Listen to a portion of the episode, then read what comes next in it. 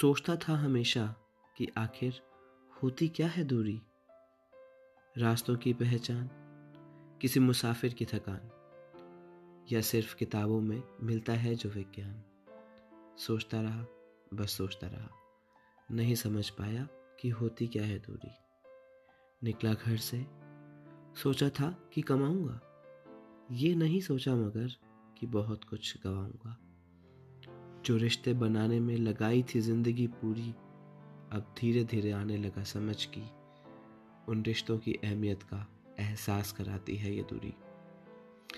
याद आने लगी लोगों की, पहाड़, नदियाँ, झरने, सब की। मुसाफिर जो था, सफ़र हमेशा से था ज़रूरी। अब धीरे धीरे समझ आने लगा कि घर की याद दिलाती है ये दूरी।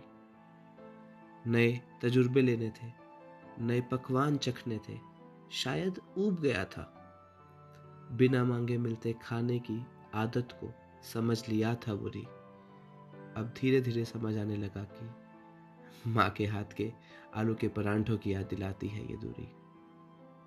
ध्यान रख लूँगा अपना, ये खुद को समझाया था। फ़िक्र ना करना मेरी, घर में ये विश्वास कराया था। बीमार भी होता था, दर्द भी होता था। घर में कभी दवा लेना लगी नहीं मजबूरी अब धीरे धीरे समझ आने लगा कि असल दर्द का एहसास कराती है ये दूरी। अकेले रहने की चाहत थी।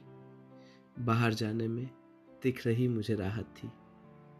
लौटता हूँ मकान में अब जब दिखती नहीं है किसी की हुजूरी।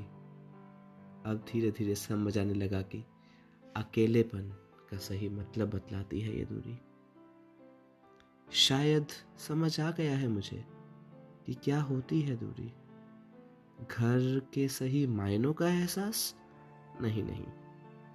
घर और मकान के बीच की दूरी का एहसास है ये दूरी।